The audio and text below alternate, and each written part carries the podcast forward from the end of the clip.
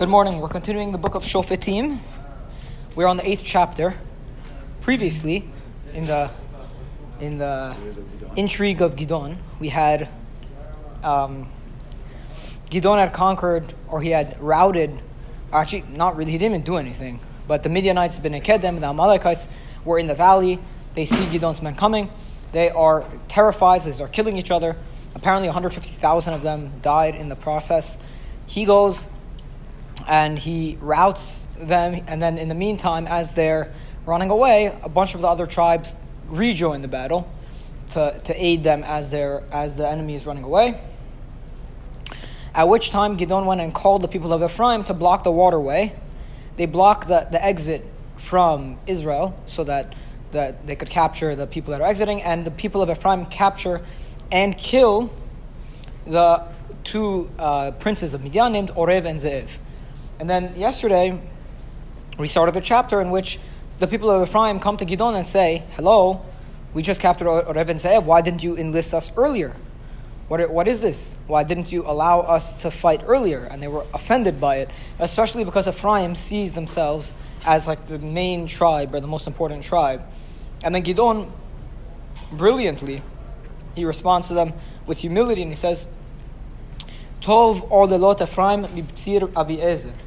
The unripe fruit of Ephraim is better than the harvest of my family. Meaning, what you guys did by capturing the two princes, Orev and Ze'ev, was much more important than anything else that was done.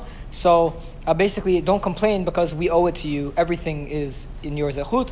And he bala them and made them feel better about themselves. And that's how they calmed down.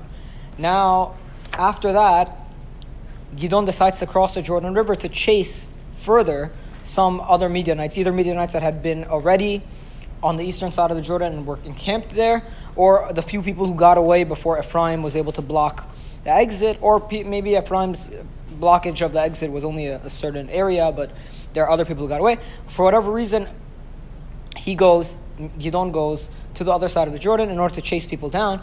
In the process, he stops at two cities, Sukkot and Penuel, okay, which were both related to Yaakov's fight with Esav, okay, and then he goes and he asks them for provisions because my people are tired, and they say, "Have you conquered Zevach and Zalmunna that we would give you bread?" And then he goes to the next group. He goes to Penuel, and they say the same thing. And for the first group, Gideon says, "Okay, so then I'm going to hurt your leaders with thorns." And then when I come back, and the second group to the people of Penuel, he said, "I'm going to break your fortress, your stronghold." The stronghold. And that makes a lot of sense because it was the stronghold that they were in, that fortress that they were in, which gave them the audacity to say, "We don't need Gideon's military help. You know, why would we give you food? We're fine." He's, "Oh yeah, you think you're fine? You think you're protected? You think you don't need my help? I'm going to destroy your fortress." Anyways, Pasuk Yud. B'Zevach v'Tzalmunna, b'Karkoru Machane Mimam Ka'chamesh Rasar Elef, Zevach and Zalmunna, the remaining leaders of Midian, they were with their people, 15,000, who were left. Pasuk Yudal, Vayal, Gideon, Derecha Sheikhuneva Awalim. Gideon goes in like a side path through the people who are dwelling in tents, and he strikes them while they were assuming themselves to be safe. Pasuk Yudbel, Vayanusu Zevach v'Tzalmunna, Vayardof Acharhem. Zevach and Zalmunna run away, and he chases after him. Ilko Chinim al Khidjan, Zevach v'Tzalmunna, Zihola Machane Hakharid. Zevach and Zalmunna run away, and he chases after him. I literally just summarized everything so far, so you didn't miss anything. Okay, so Zevach and Zalmunna they run away, and Gideon runs after them. And he captures Zevach and Zalmunna, and he scares away the whole camp. And then, while the sun was still up, Gideon, the son of Yoash, comes back from battle.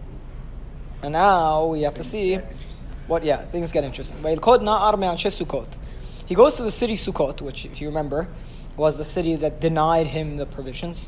This was the second one or the first one? Sukkot was the first one.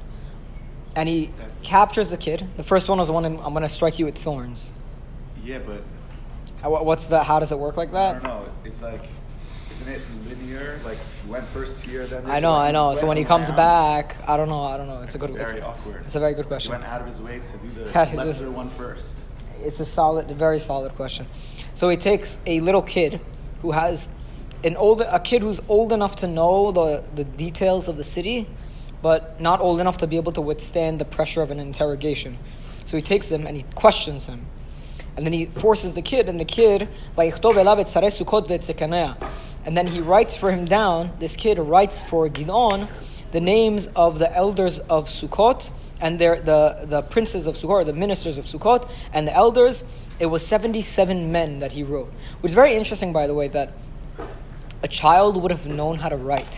The word child is not what we would assume as children. Yeah, it's like a 15-year-old, let's say. It could be 14-year-old. A 12-year-old. Somebody who's not bar mitzvah is still a child. Right. For sure, 100%. But the fact that he can take any random kid from the city and just assume he knows how to write, I don't think isn't that interesting? An assumption. The whole time, everything that he's done, God has been there whispering in his ear. Just saying God made it so that he chose a kid who knew how to write. I think it's just interesting. I think it just shows the level of the level of education amongst the Jewish people. Meaning, even in antiquity, the Jewish people always emphasized the ability to read and write. To be educated. But it's like built into the DNA. Yeah, in the Torah, it says that the job of the Kohanim is to instruct the people and to teach them. There was always this value of teaching. In the Shema, you'll teach it to your kids to speak of these words. Walk in the path of Torah, you have to learn, you have to be able to. Right, so even these kids. They weren't keeping the Torah. They were. I know. I'm saying it's a cultural value. It's a cultural value of the Jewish people to. I find it really interesting that the kid is able to write 77 names. He writes the 77 kids. Yeah, it's true. I mean, that's not as hard. 77 names. Try to think of 50 prominent Mashadis. You'll probably, if you rack your brains for an hour, you'll be able to write down 50. Yeah, but I'm 30 something. What does that mean? Okay. Pasuk Tedvav. Vayavo el anshe Sukkot vayomer. He comes to the people of Sukkot and he says, Hinei Zevach v'Zalmunna. Here are Zevach and Zalmunna. By the way, he brought them alive. He didn't kill Zevach and Zalmunna. He says, here are Zevach and Zalmunna asher cheraftem oti, that you scorned me, saying, Hakaf Zevach v'Zalmunna atab yadach, you have the palm of Zevach and Zalmunna in your hands. Kiniten la'anashecha yafim lachem, that we're going to give bread to your people. And you guys said that to me, and by the way, here they are. So he takes the elders of the city, and he takes thorns from the desert and other types of sharp objects, and he strikes with them the people of the elders of Sukkot, probably in front of the town also, to make them gather them. This is very. I mean, he's coming with an army. He has his army. He just went with his army. He's coming back with his army. And then he goes to Penuel, and apparently the same thing happened in Penuel.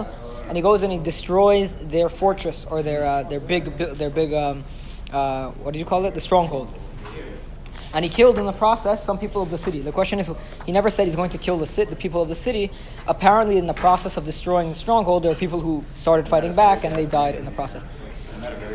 So it's not.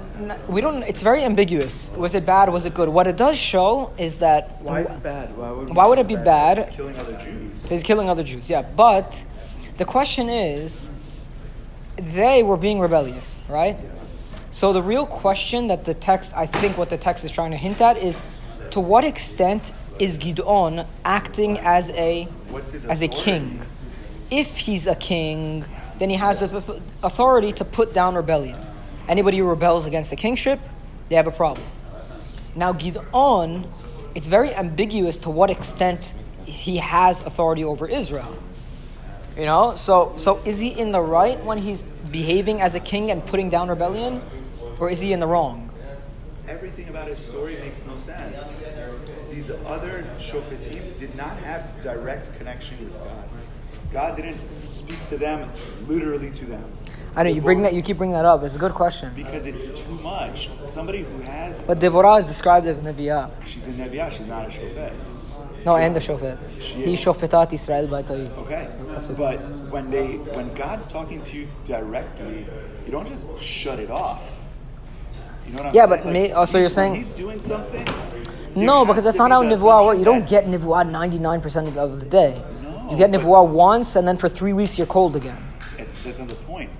God was there. If God leaves, it's something else. But as it's happening, if God doesn't like what's going on, this person's gone. It happened with right, so you're saying the fact that God doesn't call out to Gideon and say, by the way, you should have left the Jewish people alive in Penuel. Why are you killing these people? Fine, but let's not even get into that. The point I want to stress is that we now have the question of, and this is going to be a recurring question with Gideon, of is he king or is he not king?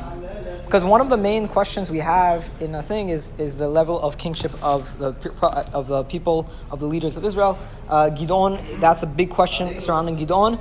So today we did his retribution that he brought upon those two cities. Be'ez Hashem, tomorrow we'll see how he treats, how he kills Zevach and Zalmunna, those kings of Midian.